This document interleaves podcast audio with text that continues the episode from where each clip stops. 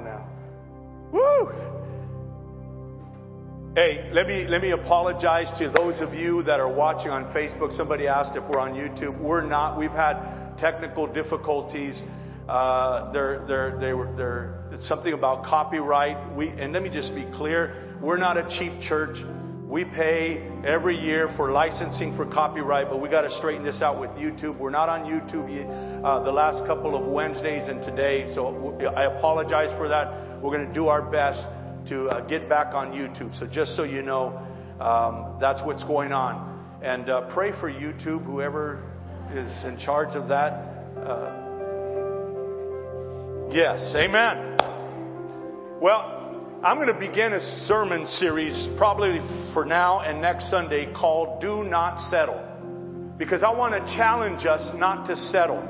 Because I believe that one of the problems with believers today is that just like the saints of the Old Testament, we are settling for less than what God has promised us.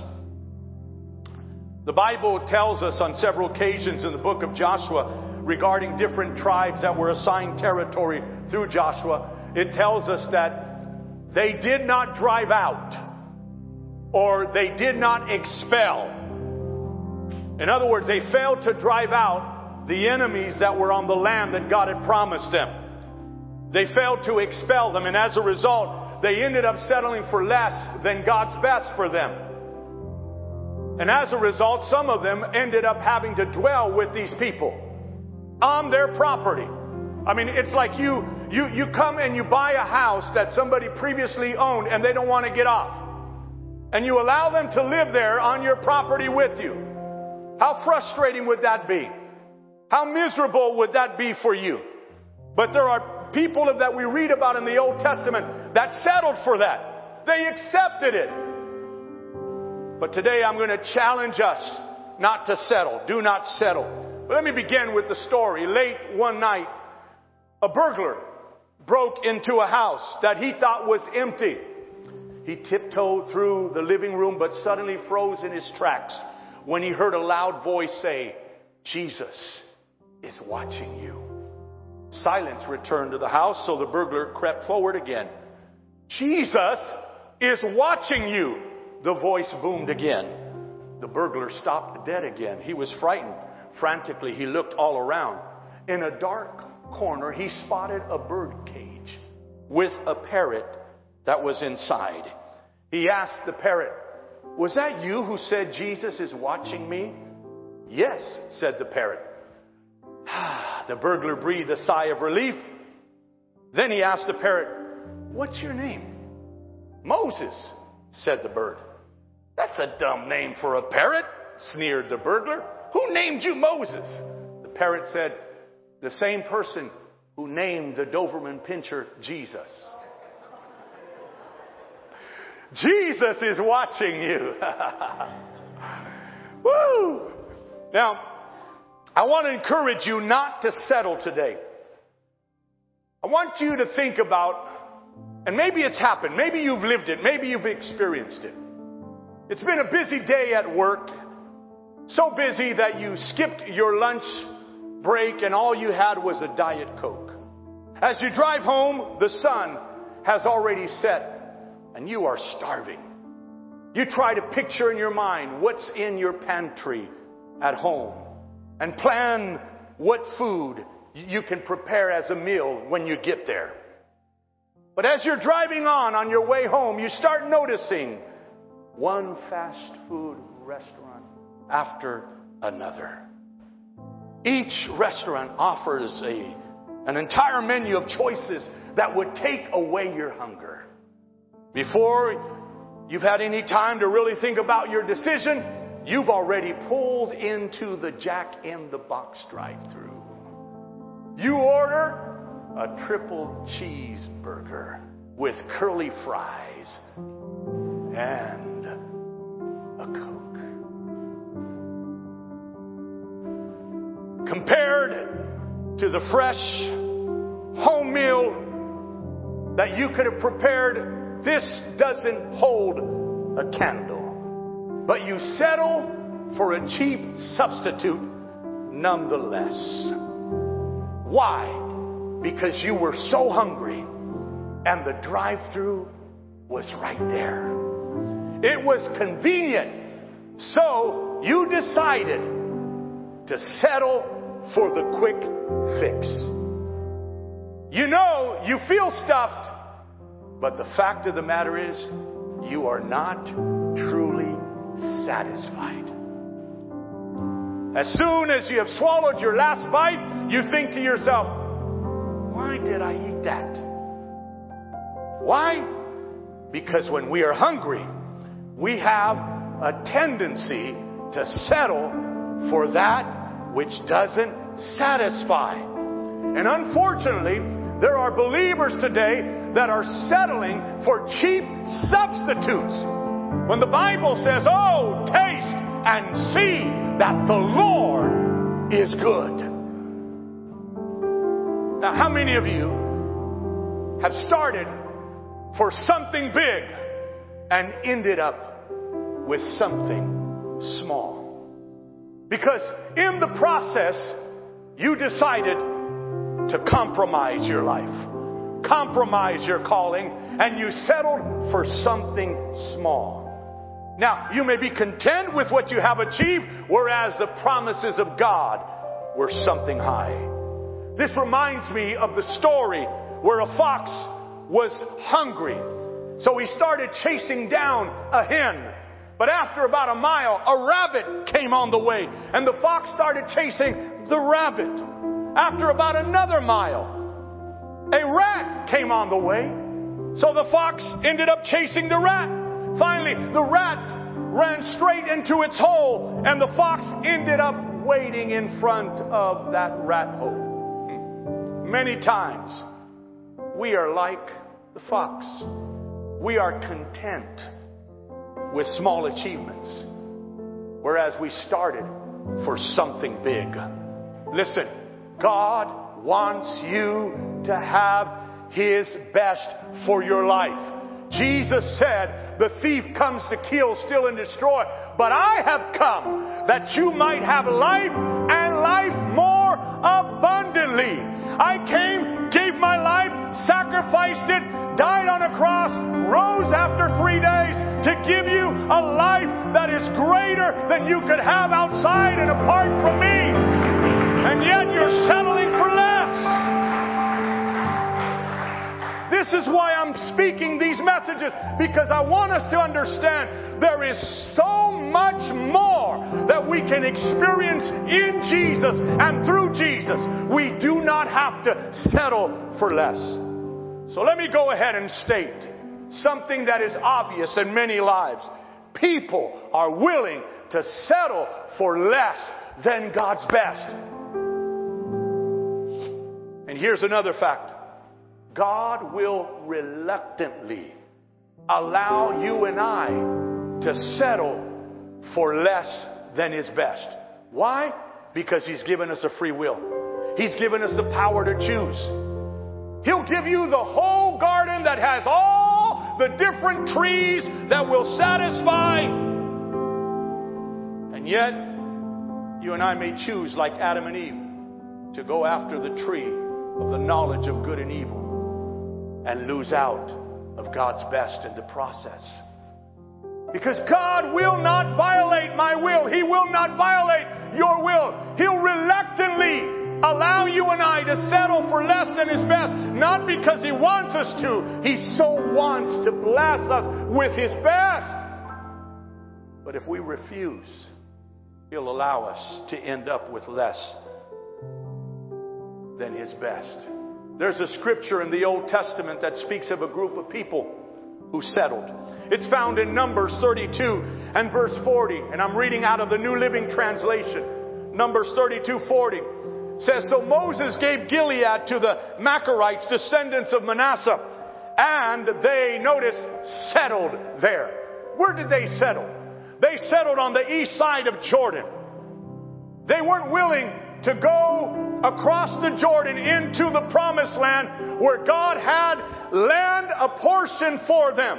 Instead, they decided, we will settle on this side of the Jordan for less than what God would have us to possess. So, in order for us to understand the context of this, we need to backtrack to the beginning of this chapter. Notice with me the request made by the tribes of Reuben and Gad. The request made by the tribes of Reuben and Gad. We read about it in Numbers 32, verses 1 through 5, where it reads in Numbers 32, 1 through 5, the tribes of Reuben and Gad owned vast numbers of livestock, so when they saw that the lands of Jazer and Gilead were ideally suited for their flocks and herds, they came to Moses. Eleazar the priest and the other leaders of the community. They said, Notice the towns of Ataroth, Dibon, Jazer, Nimrah, Heshbon, Elealeh, Sibmah, Nebo, and Beon. The Lord has conquered this whole area for the community of Israel, and it is ideally suited for all our livestock. If we have found favor with you, notice the request. Please, let us have this land as our property instead of giving us land across the Jordan River. Now, this request that they made helps us identify what settling looks like. Notice, please let us have this land as our property instead of. That's what settling is. God says, I'll give you this. But we say, instead of that, let me have this. And we settle.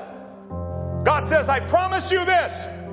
But instead of going after his promise, we settle for less than. We settle for the instead of. I want you to hear me and hear me clearly. God loves you and He has a great plan for your life. He has a future and a hope for your life.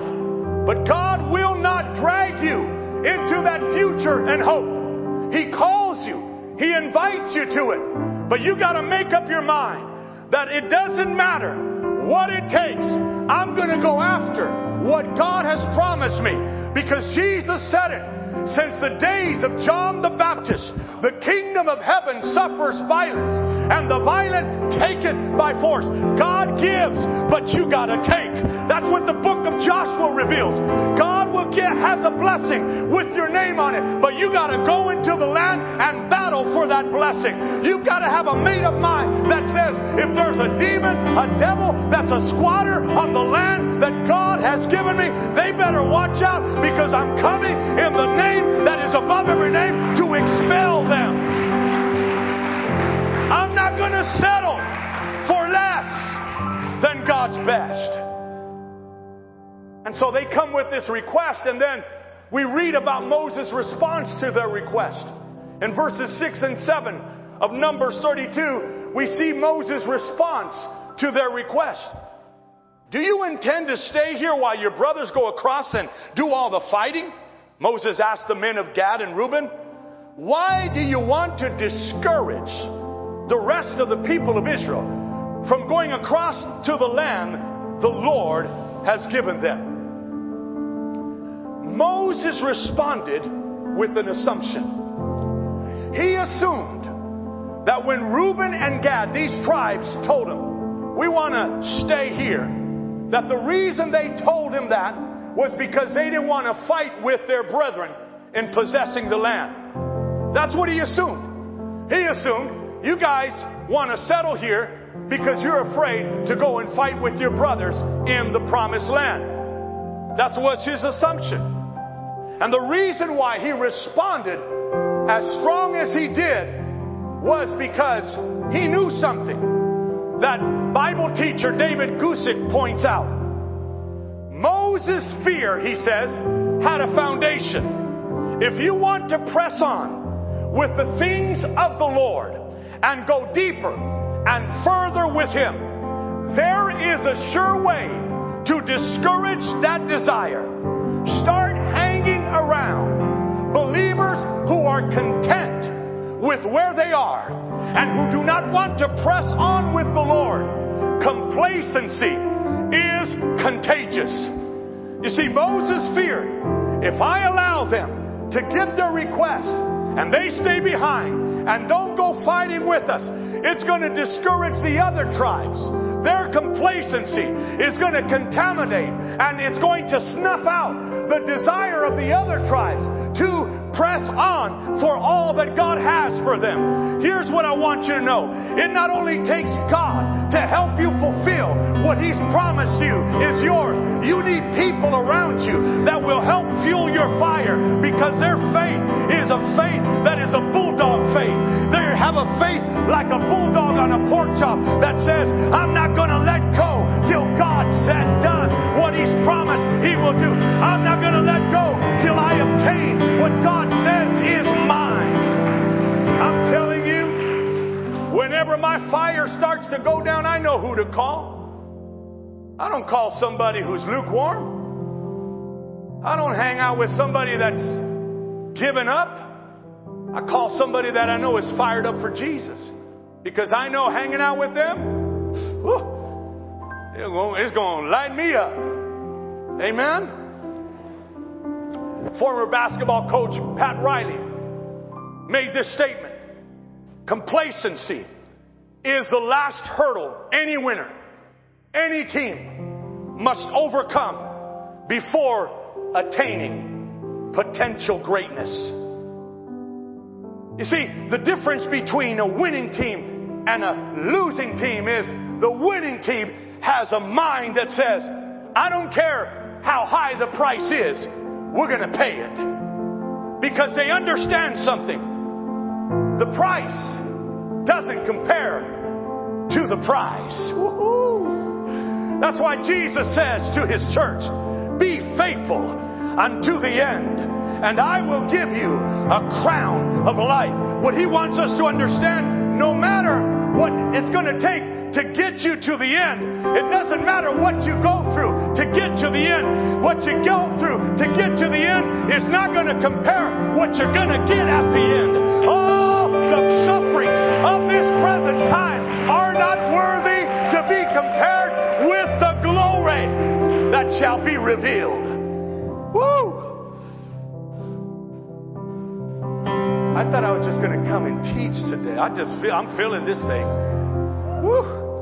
You see, the way to overcome complacency is to get off the plateau you are on and leave something behind. Someone stated, one half of knowing what you want is knowing what you must give up before you get it.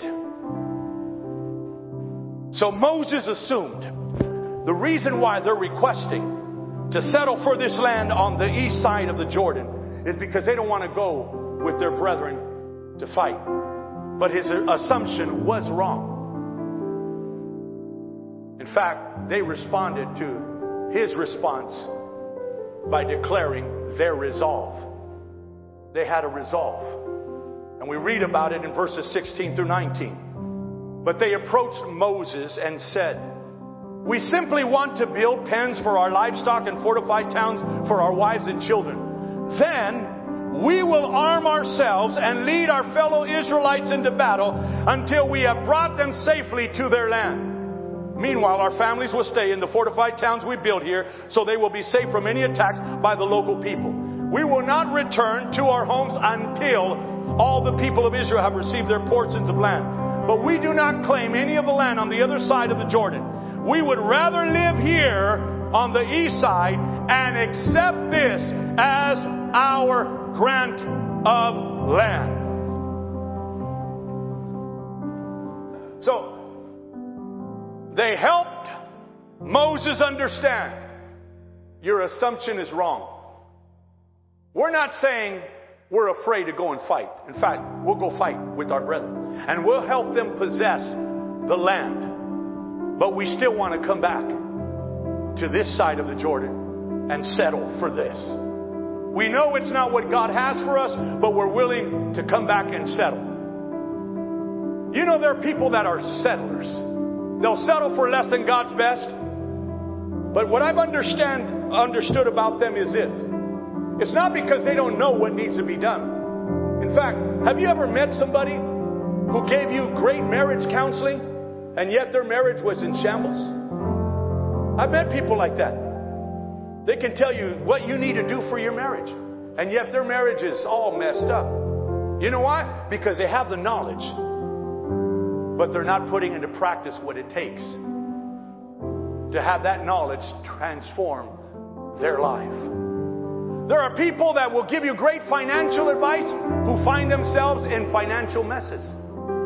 People that will give you great advice on physical fitness who are un- unfit to give you that advice, but it's because they've absorbed all this info. They have it all up here, but they haven't been willing to put it into practice in order to benefit from it. That's how these people were. They were willing to go and fight with their brethren so that their brethren could obtain what God had promised them while at the same time settling for less than what God wanted them to experience in their lives. Where did God say their inheritance was supposed to be? In the land of Canaan, the promised land. The tribe of Gad knew that. The tribe of Reuben knew that. They heard it and still they said, I know God has more for us. I know this isn't His plan. I know it's not God's will, but we choose to stay on this side of the Jordan instead of crossing over into the promised land. Instead of obeying God, instead of following God into His full blessing, we like to just stay out over here. So, as I'm bringing this plane to a landing, there's a question I feel I need to answer. Why do people settle for less than God's best? Why do people settle for less than God's best? Let me give you three quick reasons. They settle for less than God's best because they grow weary. They grow weary. They get tired. They grow weary. They don't want to give any more effort because they're exhausted. They feel like it's not worth it to keep going on. But I want you to understand many times your breakthrough is contingent on you having a mind that says, I'm willing to go one more round. On you having a mind that says, I'm weary but I'm willing to go one more mile. I'm willing to keep running this race, not knowing that if you do, right around the corner is your blessing, is your miracle, is your breakthrough.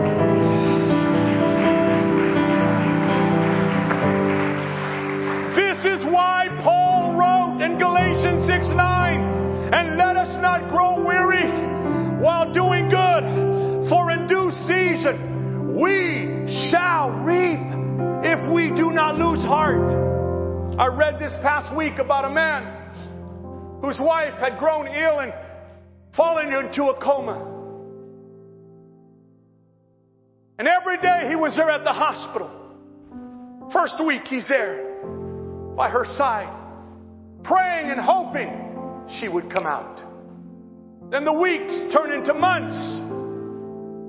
And finally, one day, he grew weary and took his life. Would you know, a week after he took his life, she came out of the coma. He was a week away from seeing her come alive again, but he gave up. I'm saying to you, don't give up. I'm saying to you, if God gave you a word from His word, don't give up because God will not be your debtor. He will be your rewarder. He's a rewarder of those that diligently seek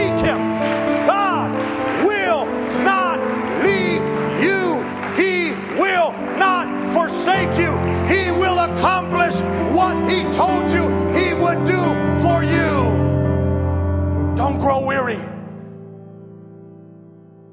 Why do people settle for less than God's best? They worry. They worry. From Moses to Joshua to Gideon to Jeremiah, you will discover that each worried. They weren't qualified for the task that God called them to. Moses said, Who, me? Uh, you, you, you, you, you, you want me to, to, to, to, to, to tell Pharaoh? Let, let, let, let my people go? But I can't even talk right. He said, I stutter. I'm not qualified to be your spokesperson. And then you see, not only Moses, but Joshua feeling like, I'm not a Moses. I can't lead the people to the promised land. How do we know that he felt that? Because three times God had to tell him, Joshua, be strong, be courageous, the fact God said it three times tells me he was afraid. He felt cowardly. But guess what? I have felt afraid. I have felt cowardly in the face of insurmountable odds because I am a human being. You are a human being. Let's be honest. There's moments we don't feel qualified to do what God is calling us to step out and do. And then you have Gideon hiding in a wine press. And God says, You're a mighty warrior. Then you have Jeremiah telling God, but, but, but I'm too young to be your mouthpiece. But Here's what we need to remember God doesn't call the qualified, God qualifies the call. It's not about what you can do for God. It's about what He can do through you. Woo! when God calls you, when God calls because He thinks you have all the right credentials. He doesn't call you because you have the doctorate on your wall that announces I'm qualified. No, look at what Paul writes that the many that God has called, were people of not notoriety, not of nobility. They were no names. Most people that God calls are not qualified because it's not about you. It's not about me. It's about Him. And if He called you, He will accompany you to make up for what you lack. And His power will demonstrate that He is greater than whatever is before you. Woo!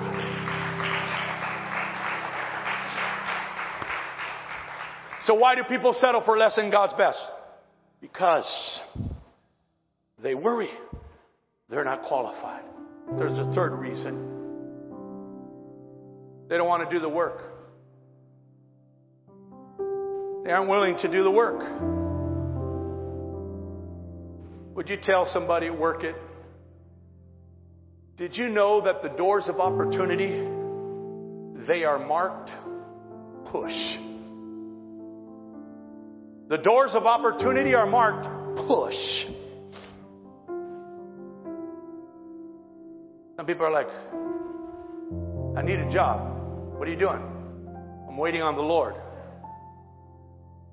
The Lord is like, while you're waiting, get up on your feet and walk and go apply. You got to work it. You got to work it. Jesus said this to to his disciples in John chapter 9, verse 4 in the ESV. We must work the works of him who sent me while it is day. Night is coming when no one can work. You gotta work it. Work.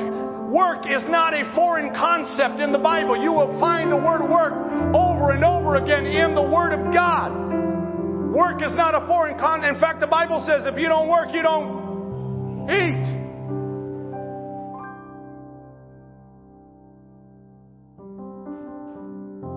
Getting a lot of love emojis on live stream. Y'all must be workers, all right. Push! Yeah, that's right, Stephanie. Let me just say to you today God has not called us to coast, He has called us to conquer. We are not to settle. When Joshua led the people into the promised land, you read chapters 10 11, 12, especially 11 and 12, and you will see the land that they conquered, and you will see the land that they possessed. But come chapter 13, Joshua was growing older, and God tells him, There is still much more land to possess. CWC Life family, I want you to understand there is still much more land for your family to possess. There is much more land for your marriage to possess. There is much more land for our church to possess. Why? There are still many more souls to be won for the kingdom of God. There are still other towns that need living, vibrant churches that are there to demonstrate that God is still alive and well. There is still much more land to possess. And I'm telling you, as long as God has me alive, you gotta know your pastor is not a settler. I'm like Caleb. Caleb, at 85 years of age, he shows up in Joshua 14 and he says to Joshua, give me this mountain. It's been 40 years that I've been waiting for the promise of God and I want this mountain. I know I'm 85, but I'm as strong today as I was back then when I first wanted to go into the promised land. And I want you to understand something. Even as you get older, you can get bolder.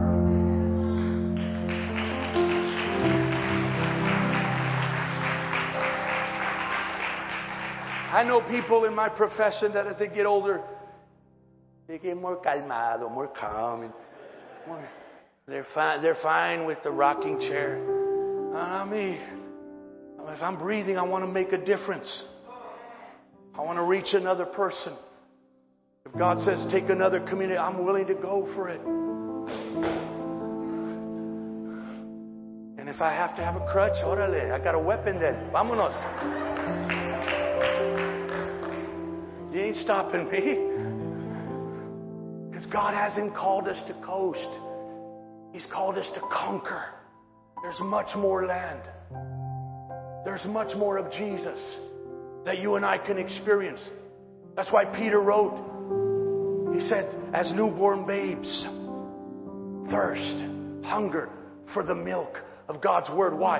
So that you can grow up unto salvation. What was he saying? There's so much more connected to salvation that you can experience. But if you're going to experience it, you've got to have a ferocious hunger like that baby that will not settle.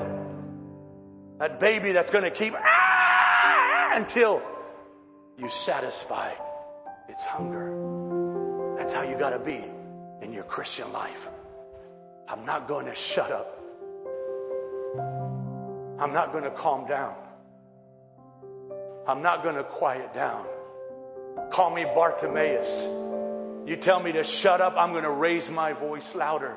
Jesus, Son of David, have mercy on me because you're not going to shut me up and keep me from the blessing that I know has my name on it. You're not going to keep me from my miracle that I know that this Jesus that is passing by has the ability to perform. And I'm saying to us here today, we don't have to settle for less than God's best. We have a God who invites us. Call to me. I'll answer you. I'll show you great and mighty things that will blow your mind. But you've got to cry out. You've got to have a hunger. You've got to have. You got to have a made up mind. You've got to have a spirit that says, I don't care if the devil comes with hell and high water. When he comes like a flood, I know the Spirit of the Lord will raise up a standard and the victory is mine.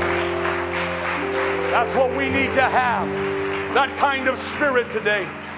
Are you ready? Do you want it? Do not settle. CWC Life, do not settle. CWC Life, family and friends on life, do not settle. I've often told you the best thing you can do is give God your yes. When you give God your yes, it's like opening the door wide open and say, Come on. Come on, angels. Come on, UPS heavenly angels. Unload the whole truck here. I say yes. Yes. Amen. Heavenly Father, I thank you for who you are. You're gracious. You're good. You're generous. Every good and perfect gift is coming down from you. The Father of lights, of the heavenly luminaries, the sun, the moon, the stars. Every good and perfect gift comes down from you, in whom there is no variation, neither shadow of turning. You're always at the zenith of your power to perform what you have. God, I have family here right now in front of me. My brothers, my sisters in Christ that have miracles, promises, blessings with their name on it. And I'm asking for all of us.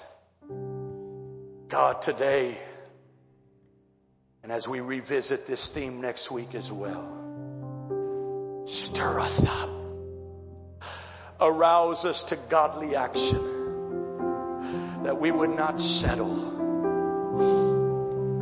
but that we would be stirred up to stretch for what you've promised. For what you say to us. This is what I've designated for you. This is what I've portioned out for you, my daughter, my son. You don't have to settle for the east side of Jordan. Cross over. And in my name, lay hold of the blessing I have with your name on it. Lay hold of the promise that I have with your name on it. Go for it. Give me your yes.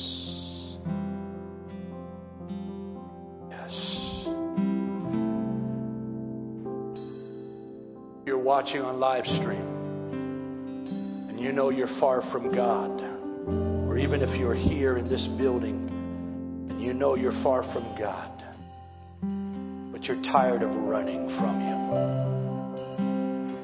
and you realize, just like the prodigal son, no matter where I go, it can never be as good as it is at the Father's house. Ready to run back to the Father. Then I want to invite you right now to make your way to the Father. How do I do that, Pastor Angel? Call on Him. Just say, just like the prodigal, Father, forgive me. Forgive me for settling for less than your best. I'm sorry. Please restore me. I want to live in your house. I want to live under your care. Thank you for forgiveness.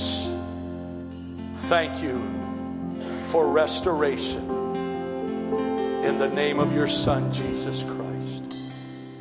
Amen. If you prayed that prayer, I want you to know the Father has received you just like you've opened up to receive His forgiveness. For He has said, He who comes to me, I will in no wise cast out. And now begins the journey to go after all that He's promised you. We're here to help you. We're here to encourage you. We're here to build you up through the Word of God. We're here to help you. You're not alone. There are fired up people here that are ready to say, you know what? I've got some logs I can pour into your fire too. We're here to help you. Now I'm going to invite you to join with our PW crew. And we're going to say to God, we say yes to you. We say yes. We say yes. Come on, let's do it.